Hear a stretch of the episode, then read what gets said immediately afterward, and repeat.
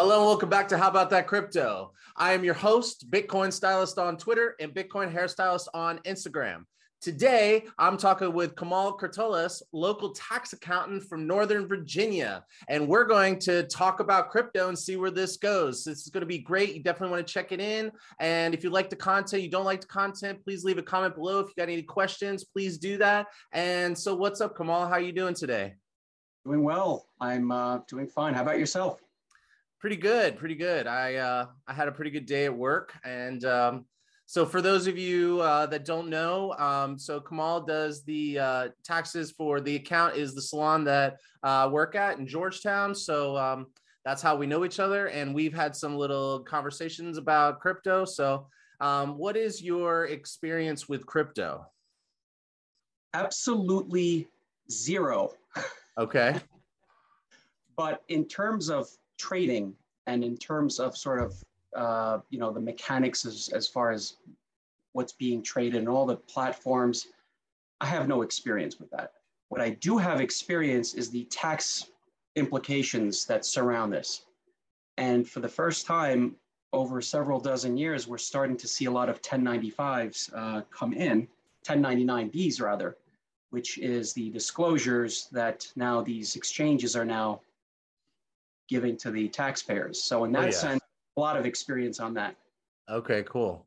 Yeah, I got mine, and uh, it's a uh, it's a pretty it's a much bigger number than I was expecting. So I'm got to cut a little off guard by my gains this year. Has but, your has your jaw dropped? Uh, yeah, my jaw dropped. I tried to. I I use a software. I paid for an, a software that pulls the API, like taps into the API and gets a read only, and uh, it it it does all the trades for me across multiple wallet. I got like six wallets and uh and I or I use like five four exchanges, four or five exchanges and three wallets. And so I kind of uploaded them all into it. And uh I messed around with the high HIFO, the FIFO, the LIFO, like all the different accounting measures. I tried moving, figuring out which is the lowest number, and it's much higher than I was expecting.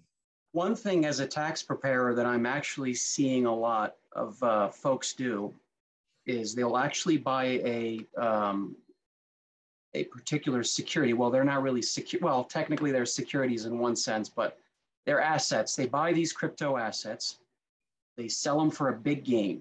So, for instance, let's say if you have a let's say $25,000 gain during the year, and sometime during that year, you take that $25,000 gain and then you reinvest it in another security, another uh, asset, crypto asset. And then at the end of the year, I've, have, I've had people say, well, why do I have to pay that 25,000 when meanwhile the, you know, the price of Bitcoin and all these other crypto assets have come yeah. down. so uh, it, it's a simple issue it's a very simple issue, but it's it's a, it's an issue that I think we could probably should probably clarify. Once you sell an asset, if you have a gain on that asset, it's taxable. Whether that asset goes up, whether that asset comes down at the end of the year, is really immaterial. So what do you uh what do you think like you know so when i got into uh, trading um, i i had no intention of of trading to be honest with you. I just i just got in kind of early and that number number went up like crazy. And then i got a little nervous and so i sold it to take my gains. And i sold it right near the top and last spring and then it crashed. And i was like sweet i'm like an oracle you know? So i and i start buying in at 30 and it just keeps going up and up and up. And i'm like boom another oracle. Like i'm i'm the i'm the champ. Uh but then it crashed like 40 40 to 50 percent. And um but i still sold it. So i had all those gains i sold it and then i put it back in and i got back up and then it came back down. And uh so yeah i'm one of those people uh where i'm not sitting on those gains in value in my portfolio valuation. So but like i wasn't really prepared for that. And uh so what do you have any like advice for how people can like you know, kind of be a little more prepared, not get caught off guard? I do, but I don't think a lot of folks would actually execute it because just the temptation of gain, it it uh, it just creates so much uh, excitement that you know that that discipline is sort of lost. And and the, the short answer is the estimated taxes. Um, yeah. You know, estimated taxes where okay, if I made a gain on a particular asset, I want to be able to sleep at the end of the year. I want to be able to sleep during the year. I want to have no taxes that I'm worrying about at the end of the year. So one of the things that immediate things that one people that people can actually do is the estimated tax. Uh, you know, the IRS has a website on there. It says if you want to make estimated tax payments, and these are just projections. And usually, the rule that I usually go by is maybe a 15% uh, is usually a good start of your gain. If you have a hundred dollar gain, then just put aside fifteen dollars and and then just make that tax and just put that tax in. So that's good. But that's uh, only the federal side. There's also the state side to that too. So the state also has an estimated tax as well. Okay. And um, is there like a? Do you have like a ballpark figure uh, for that? Oh, and by the way, like I don't, I don't give out investment or financial or tax advice. Um, you are a licensed professional, so I don't know if you want to make a disclaimer before you give any more information. Um, yeah, I, again, it's it's it's very if I if I'm not your your your uh, if we don't have a client relationship, yeah, there's always that uh, disclosure. But I would also add that the IRS, very interestingly enough, and we can probably share this link on the at the bottom of the screen here. Okay. Uh, actually, a section uh, in what is called an internal revenue manual. Now, this internal revenue manual is probably something like that thick. And the IRS says, yeah, we publish a lot of documents, we publish a lot of information, we interpret sort of regulations, we interpret what the law is saying. We come up with these publications, we try to give you the best information as possible, but you can't rely upon that publication, is what they say. Yeah.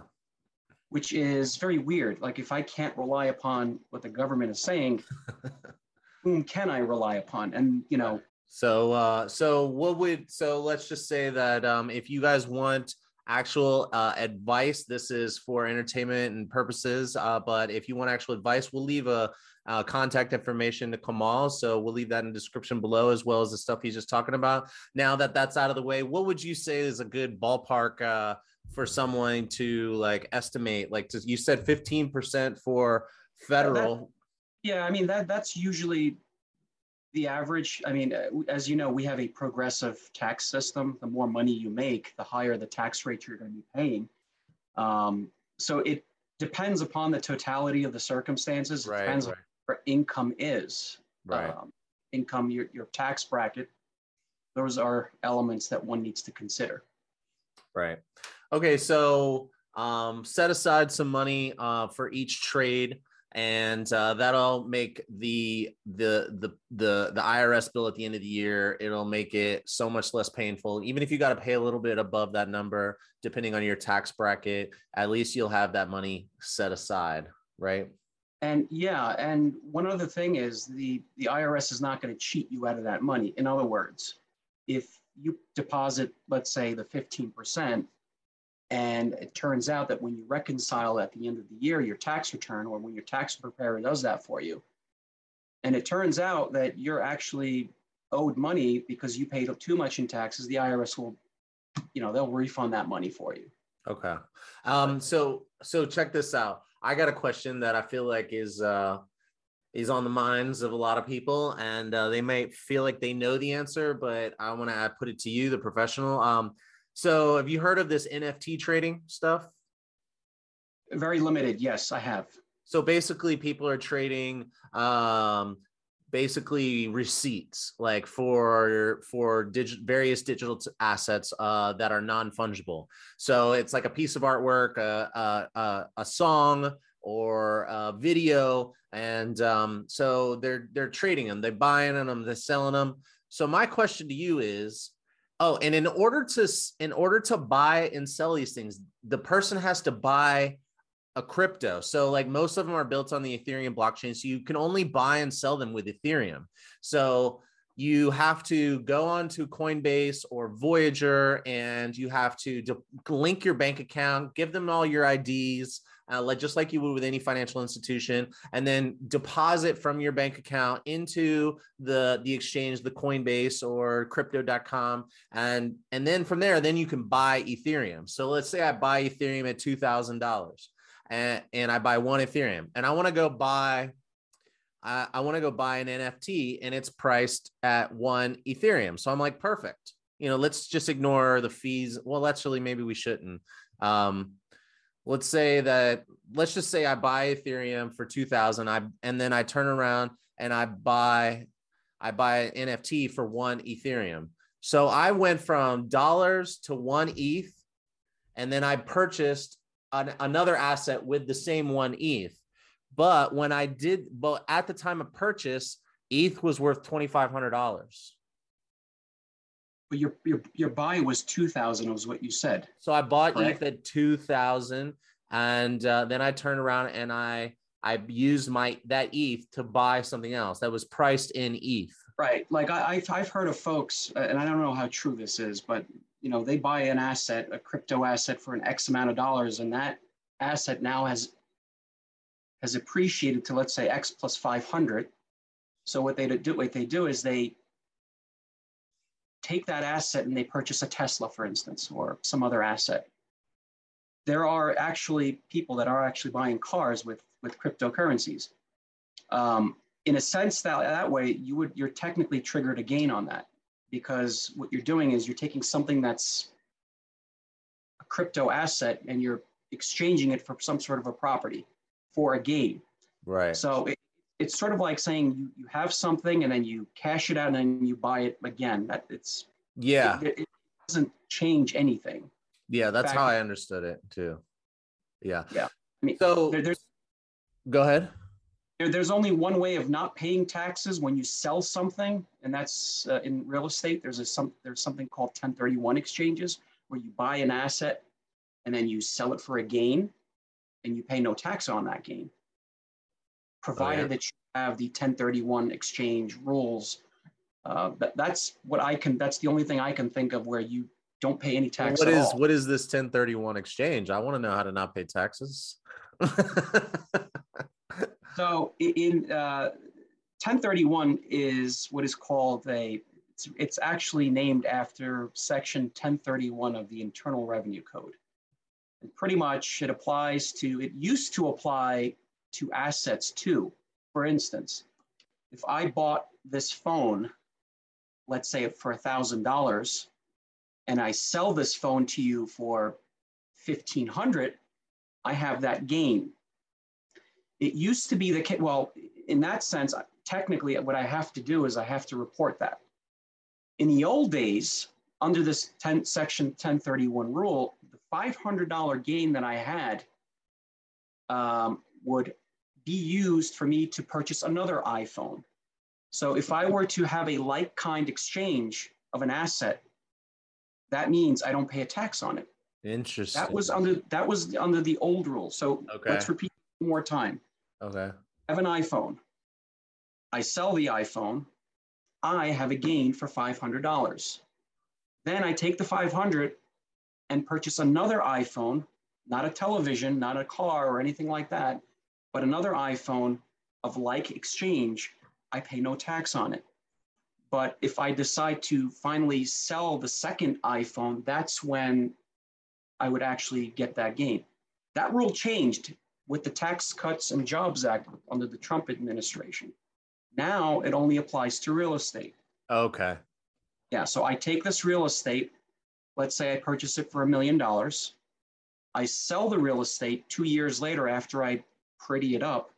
And let's say 1 million, 1.5 million, I'm, I have a $500,000 gain. Now the tax code says a like kind exchange would defer that tax. So you pay zero tax on that money. Interesting. So you could essentially continuously roll up your money as like how like kind does, does it have to be? Uh, it has to be, well, the, the, the way the statutory scheme is constructed under Section 1031, it, it's pretty liberal. you can buy rental property and exchange it for a remodeled or, or a commercial property Gotcha. or residential. It, it's fairly liberal in that sense. Wow. Beauty of it is, um, you know, you buy something, you sell it, you have a gain. You take that gain and you roll it into the next property.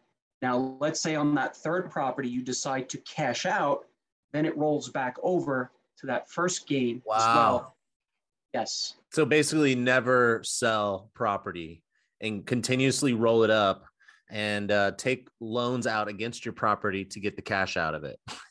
Pretty much, pretty much. And also, there's this generation skip tax issue where, let's say, 50 years down the line, you want to sell it to your children. There's actually a mechanism in the code where if you get your children involved somehow, you can, or your grandchildren involved, you could still. Yeah. Oh my gosh. Okay. Well, I know this doesn't have anything to do with crypto, but I'm sure people are pretty excited to hear about that. Oh my gosh. So that's uh that's literally Yeah. like Imagine if they had something like that for cryptocurrencies. uh yeah, I can. I can totally imagine.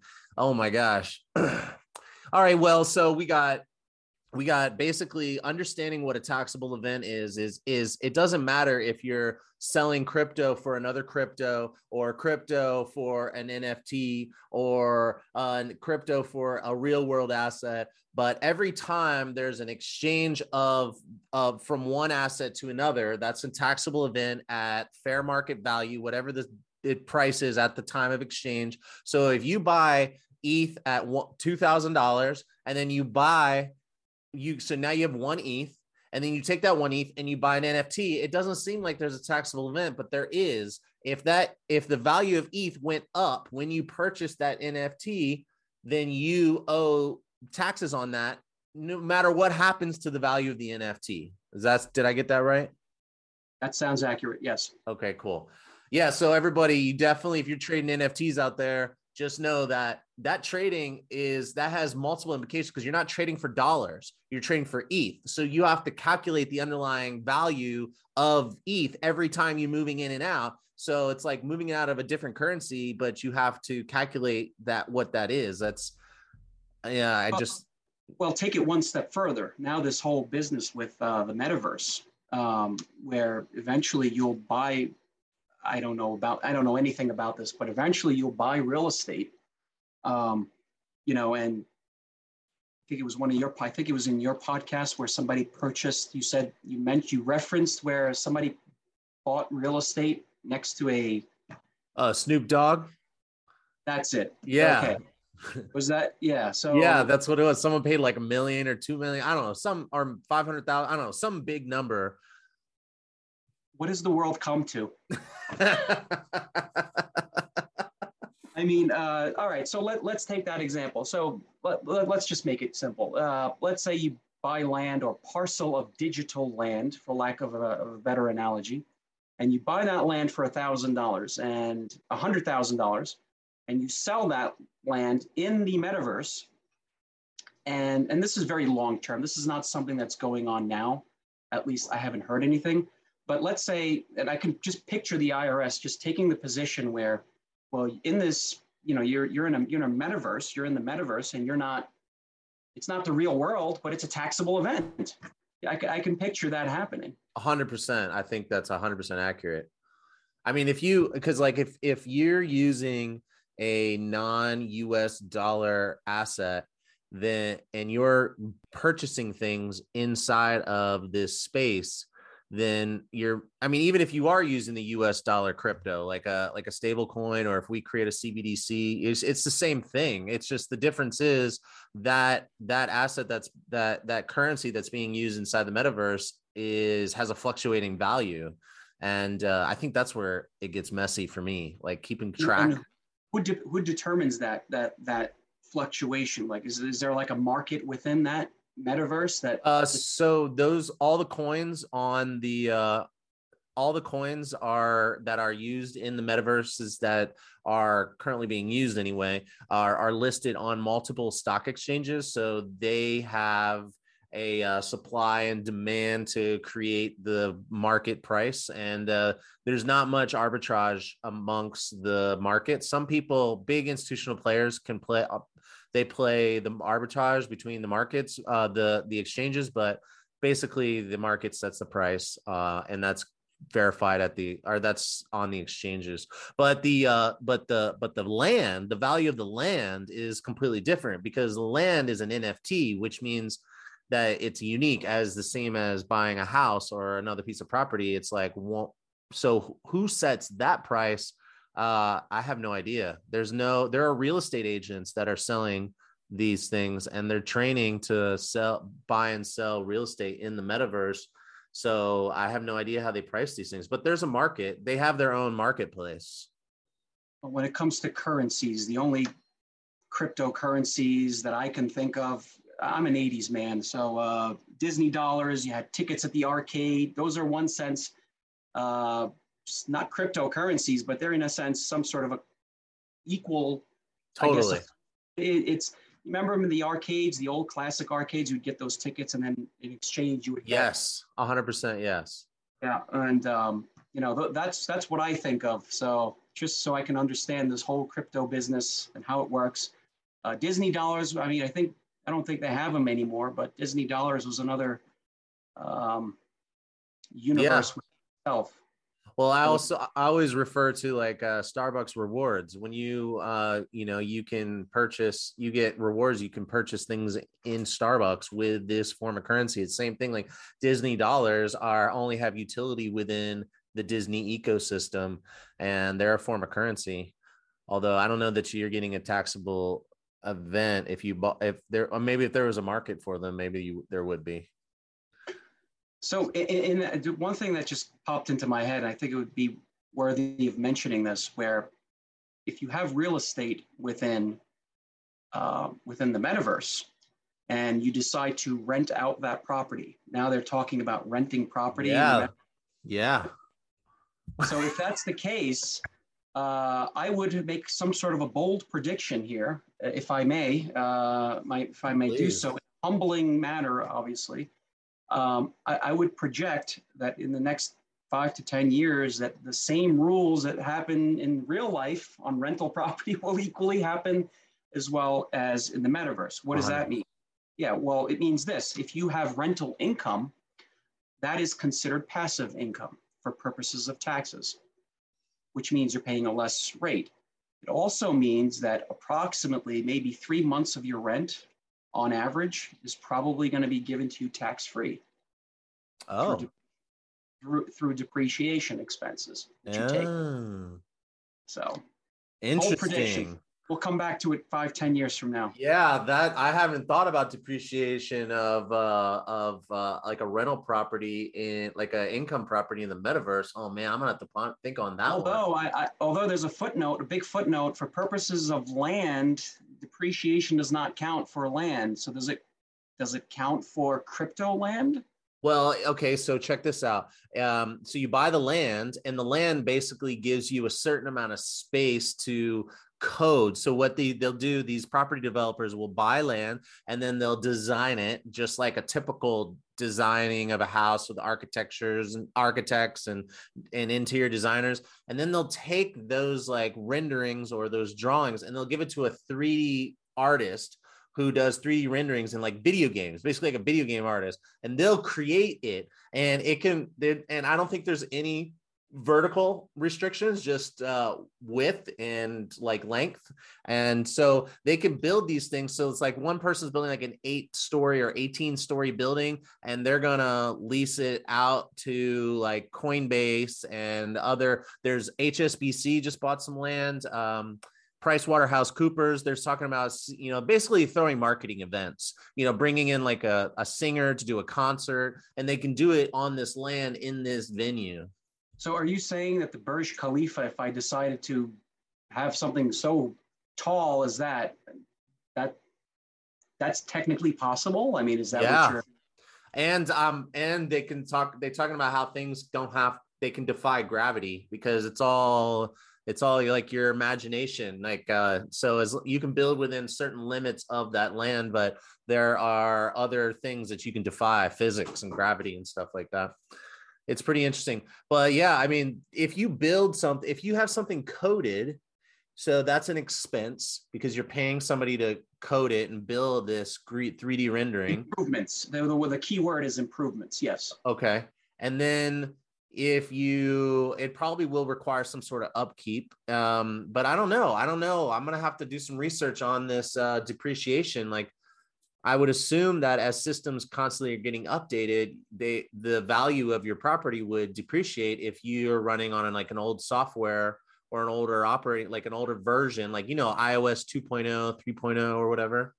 Or does does depreciation even exist in a yeah. first sense of the term? I mean right. I mean mine I, I still have the classic classic nintendo nes system that i still play around with uh it, it, it's depreciated in a sense where I have to somehow you remember you have to blow on it and then yeah yeah yeah yeah, I don't know. That's an interesting yeah. question. Um, so I'm just going to change gears real quick before we uh before we finish up. Um, uh, what do you uh, what topic in the crypto space do you love or hate the most? What kind of gets you excited or annoyed or whatever? you know, folks are you know mention a lot about at least I hear, and I again I'm approaching this at a at a, at a humble manner. I, I I'm not too well versed in Bitcoin implications and all that, but you know that we I constantly hear a lot of I don't want to say noise. I just want to see a lot of uh, uh, people talking about these types of issues where they say they buy Bitcoin because of its decentralized um, existence. All right. To that argument, I would respectfully say, well, are these folks, are these people that are buying Bitcoin really in in to buy Bitcoin because of the fact that it's not a fiat-based currency and the fact that it's decentralized, or are they really in it for a profit because it's just it's just going to the moon? I mean, uh, yeah. I don't think people are doing it for philosophical reasons per se. Uh, well, oh, we have a decentralized currency because if that were the case, then there would no, you know, there would be no need for these 1099Bs. Everybody would transition, right?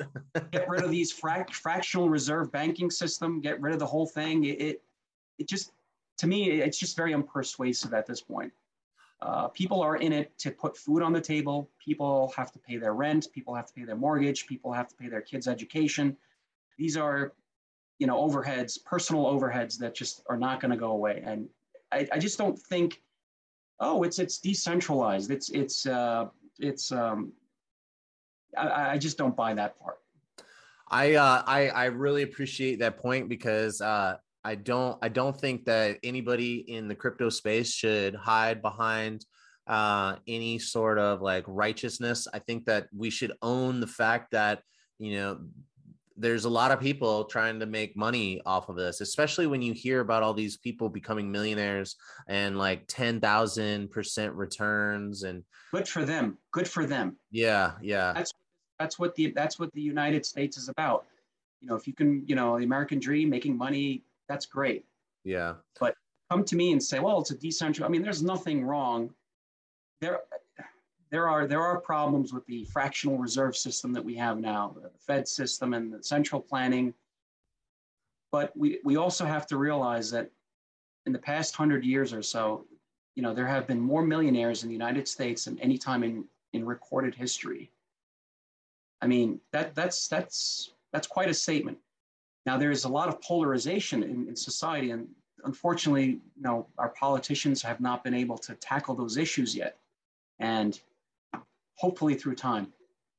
Yeah, so um, I would like to uh, just kind of kind of expand a little bit. Um, like personally, uh, what I've seen is in talking to people uh, behind the chair about it, and talking to friends and family, and being like kind of do- having dove down the rabbit hole and not being able to or interested in coming out. Um, I've found that a lot of people find themselves like okay for instance i found myself into crypto for the purpose the libertarian anti-bank anti-government uh, something that the government can control. And i don't have a lot of trust in the government. I don't have a, i don't have any trust in like you know wall street bankers. Like i lost i'm a millennial and i lost uh, I'm an old millennial, but I lost everything when 2008 collapsed. I lost, I lost everything, and I hit a bottom that um, and I wanted to figure out what would happen. So I started doing my research. I went to school and st- studied business and minored in finance, and I wanted to understand what happened. And what I saw was that basically people were making money by selling by uh, on the backs of like okay actually let's not say this because that's a blame game what i saw which is a fact i saw americans across this country living in tent cities while people on wall street were getting these parachute uh, bonuses and like getting to walk out and only one firm went under. Nobody there was no jail. Not that saying that anybody should have gone to jail. I'm just saying there was like there was a vast inequality between what Main Street and Wall Street. So like that's why I got into it because I'm like, well, I want to own an asset that they don't control and uh, that's outside of their system because all I and then like and then I also see like massive inflation and like debasement of the currency and i just don't think it's sustainable and that's been a narrative of me growing up and you know my dad is like uh, very he's like q curious and kind of a trumper a little bit and um not really anymore he's probably going to watch this and uh but you know he did teach me to like not be weary of the government so i got into it for all these libertarian ideas but that's not why I'm here anymore. Like, and I'm not, and I do want to make money. I'm not going to lie about that. But what I'm, the reason why I'm in it is because I believe, and like, I think the libertarian is argument is actually the argument that will cause the governments to go against it, which will mean that no one will make any money. Um, unless society collapses but then you need still need the internet and energy so it's not going to be useful unless society adopts it at some level uh, that's my opinion so I'm in it because this is the first time in history that a normal, common person has an advantage to invest in an up and coming technology in an emerging market before the banks because there's so much regulation and they just can't get it. Goldman Sachs just now is offering trading in crypto through options. They had to go through all these loopholes to get around get around uh, those the the uh, this the the regulations. There's all these accounting practices. They can't keep these types. They're considered collectibles, and you can't write the values up and down. And it's like all these rules that prevent banks from holding them on their balance sheets and all these capital requirements. Like they are, they want to get into it. They or customers want it. They're seeing billions of dollars leaving their balance sheet to go into these crypto companies and I want to be in early, and I think it's still early. So that's why I'm in it. I'm in it because I can get ahead of of the big money. And I do believe that it'll be adopted. I think the only reason it won't is because of the libertarian, anti bank, anti government. And I'm not against that argument. I'm just saying that's the biggest risk, in my opinion, of the entire space. And I also believe in the technology. Like I'm really into tech. I see, I want to be able to trade my Starbucks rewards uh, for Delta Sky Miles. I want to, I don't want Audible telling me that my Audible credits expire at the end of the month because I had a subscription. I was like, what, what the? What do you mean? I paid for those things. You know, I like that kind of stuff is why I like the tech and I like the first mover advantage. So that's why I'm into it. Um, but there are a lot of people that do get into it for the libertarian reasons and they preach these concepts and they buy and they hold and they just constantly accumulate. And I see a lot of what percent, I don't know if, if a statistic would, would even exist for this, but what percent would go into it for those libertarian reasons that you mentioned? Um, I think the libertarian I mean, I, I side. So there's. know if that's.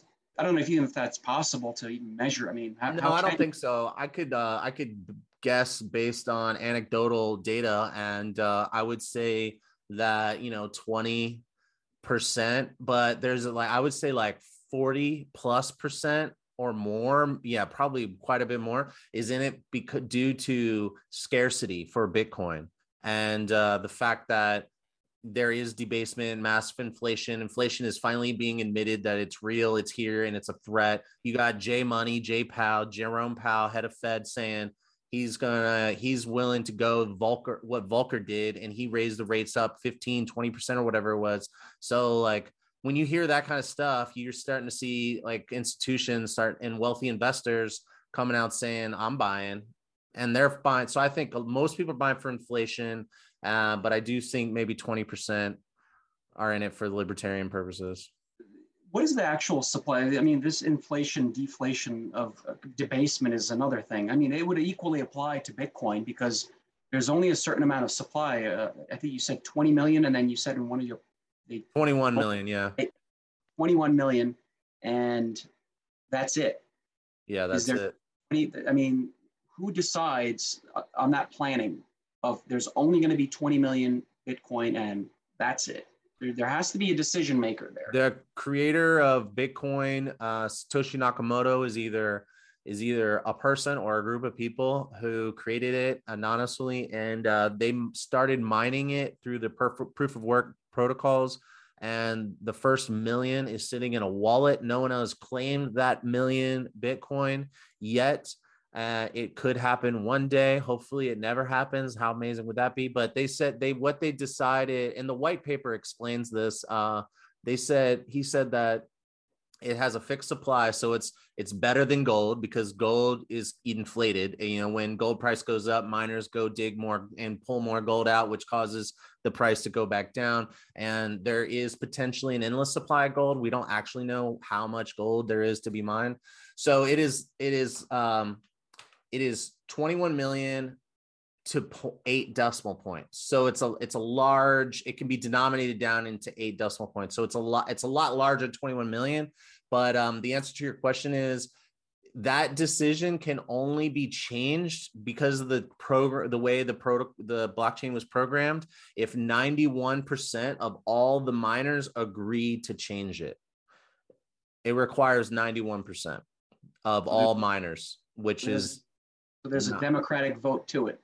Yeah but not yeah 91% majority um so you know that's the concern about like that's you know that's a, maybe a topic for another time but yeah 91% of, of the miners the people who are processing these transactions they all have someone has to put up a vote onto into into like there's like a like a like a dashboard or a platform where you can put a vote up and people and the miners can come on and they can like link up and say hey we vote yes or we vote no. So proposals are made all the time on all these different blockchains, and each blockchain has its own consensus protocols and requires uh, whatever is programmed. Each one has its own.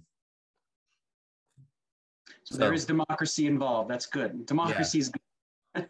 yeah, yeah, I agree. Yeah. Well, um, is there any last points or any last statements or comments you'd like to uh, share before we wrap it up? Um, I just the other day, I, I think it was one of Musk's. Uh, maybe this is an old uh, conspiracy theory where Satoshi Nakamoto was it Samsung, Toshiba. That was pretty cool.